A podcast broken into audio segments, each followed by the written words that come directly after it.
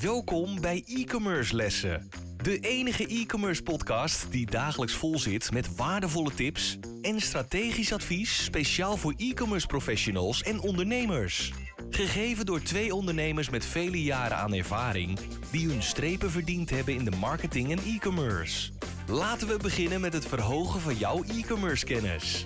Hier zijn je leraren, Dries de Gelder en Alexis van Dam. Welkom bij e-commerce lessen. Lesje nummer 6. Ik ben Dries de Gelder En ik ben Alexis van Dam. en vandaag gaan we het hebben over reviews. Reviews zijn waanzinnig belangrijk voor je webshop. Ehm, je hebt namelijk twee verschillende reviews. Je hebt productreviews en reviews in algemeen, oftewel algemene reviews. Ehm, laten we eerst beginnen bij de laatste. Algemene reviews, die vind je bijvoorbeeld op Trustpilot. Ehm, ja, hi- hier kijkt natuurlijk elke consument op of de website een beetje betrouwbaar is. Of eh, dat je daar überhaupt wel een bestelling kunt plaatsen. Maar natuurlijk ook belangrijk is, veel consumenten kijken daarnaar om even te weten, eh, eh, lever je op tijd? Houden ze zich aan de afspraken die gemaakt zijn? Is het, wordt het goed verpakt? Al dat soort zaken, alles wat belangrijk is voor een website. Heb jij daar nog iets aan toe te voegen over?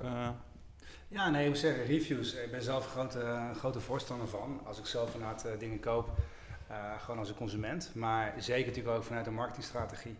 Eh, persoonlijk vind ik altijd dat mensen de moeite nemen om, om iets te vinden van jouw bedrijf. Al is het iets positiefs, kan natuurlijk ook iets negatiefs zijn. Is het vaak een soort van het commitment van hun naar jou toe om het beter te maken. En ik denk altijd, als iemand eh, klaagt over jou, is het gewoon een kans om te verbeteren. En een kans om van misschien een zeurende klant gewoon een hele klant, klant te maken die gewoon heel lang blijven bij, bij jou blijft kopen. En dat is echt, zo moet je reviews ook zien. Niet als een aanval, maar meer als een eh, ja, suggestie van mensen om jouw service of jouw producten nog te verbeteren. Zeker. Ik kan me nog herinneren toen ik zeg maar net in het vak be- begon. Dat ze zeiden, je hebt eh, verschillende klanten. En een klant eh, die klaagt, die moet je echt eh, eh, ja, op een hoog platform zetten. Zeker. Want eh 9 van de 10 klanten lopen gewoon weg. En een klant die klaagt, die geeft je eigenlijk een stukje, eh, eh, die geeft je eigenlijk een middeltje om te zorgen dat als je het goed doet, dan eh, wordt hij weer een hele goede klant. Of misschien zelfs wel een ambassadeur. Het, het is eigenlijk gewoon gratis feedback. Hè? Je hebt nog steeds wel de focusgroepdiscussies, of dat kan natuurlijk online tegenwoordig, of fysiek. Eh dat kost je heel veel geld om het echt goed te onderzoeken. En dit is gewoon gratis feedback die je kan verbeteren. Eh, en het, het schept ook een soort van band tussen klant en jou als bedrijf. Want ze nemen de moeite om jou tips te geven. Nou, daar moet je zeker natuurlijk naar luisteren. En natuurlijk ook het proberen goed te maken. Anders gewoon wat kan. Maar dat is zeker belangrijk om dat eh, goed toe te passen in je marketingstrategie. Zeker weten. Ehm, en voor eh, productreviews, ja, is, het geldt natuurlijk precies hetzelfde.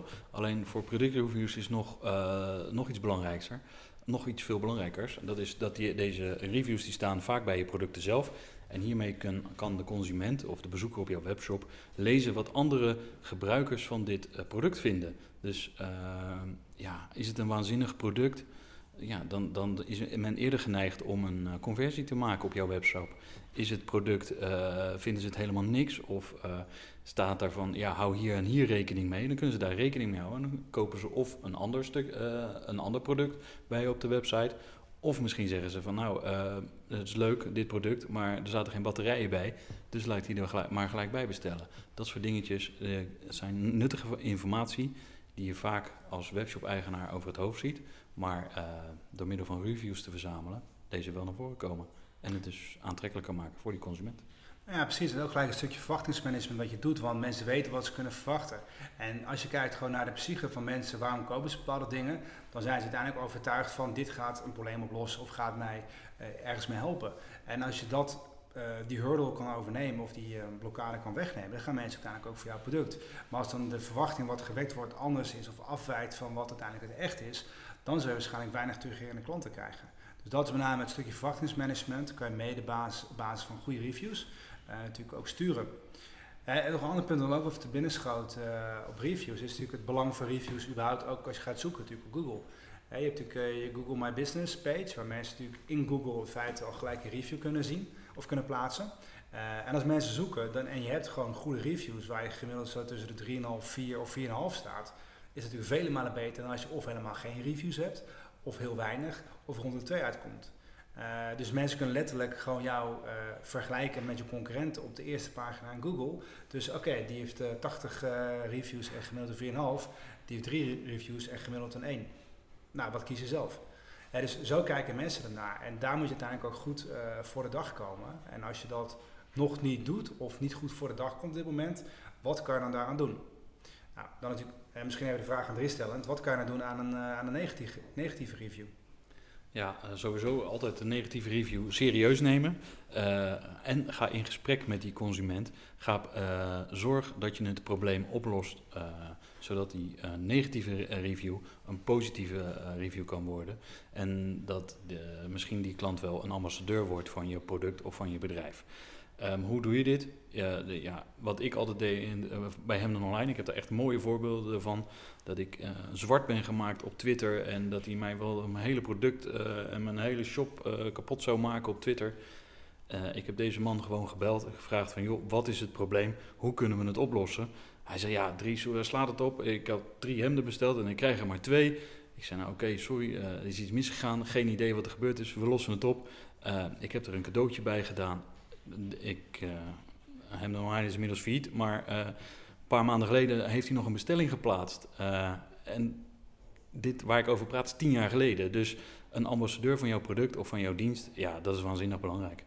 Ja, en dat is eigenlijk ook als je dat goed voor elkaar krijgt, dan zou ik zien dat als daar een aantal ambassadeurs van jouw merk of jouw bedrijf rondlopen, zal het alleen maar een vliegwiel-effect hebben op, jou, op jouw omzet en op jouw ja, aantal mensen dat je aantrekt.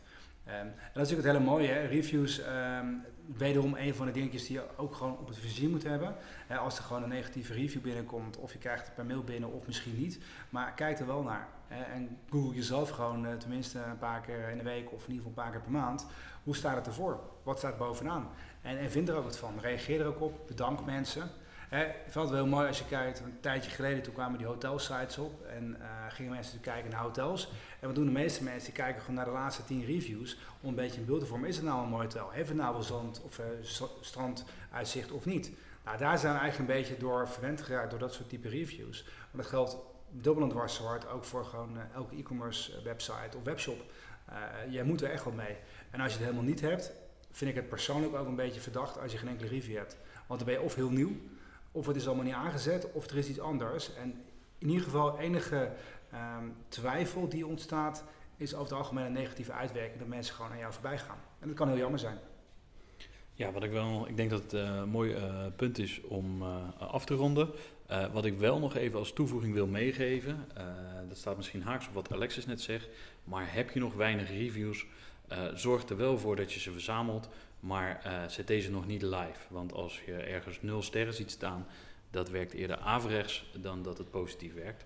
Dus zorg alleen dat je reviews post als je er ook voldoende hebt. Ja, zeker. Helemaal goed. Dankjewel weer voor deze les. Tot de volgende. Tot de volgende. Wij waarderen het enorm dat je weer naar een e-commerce les hebt geluisterd. Ga naar e-commercelessen.com voor nog meer interessante content over deze les en schrijf je in voor onze nieuwsbrief voor nog meer succes. Vergeet absoluut geen review te schrijven en je te abonneren op onze lessen.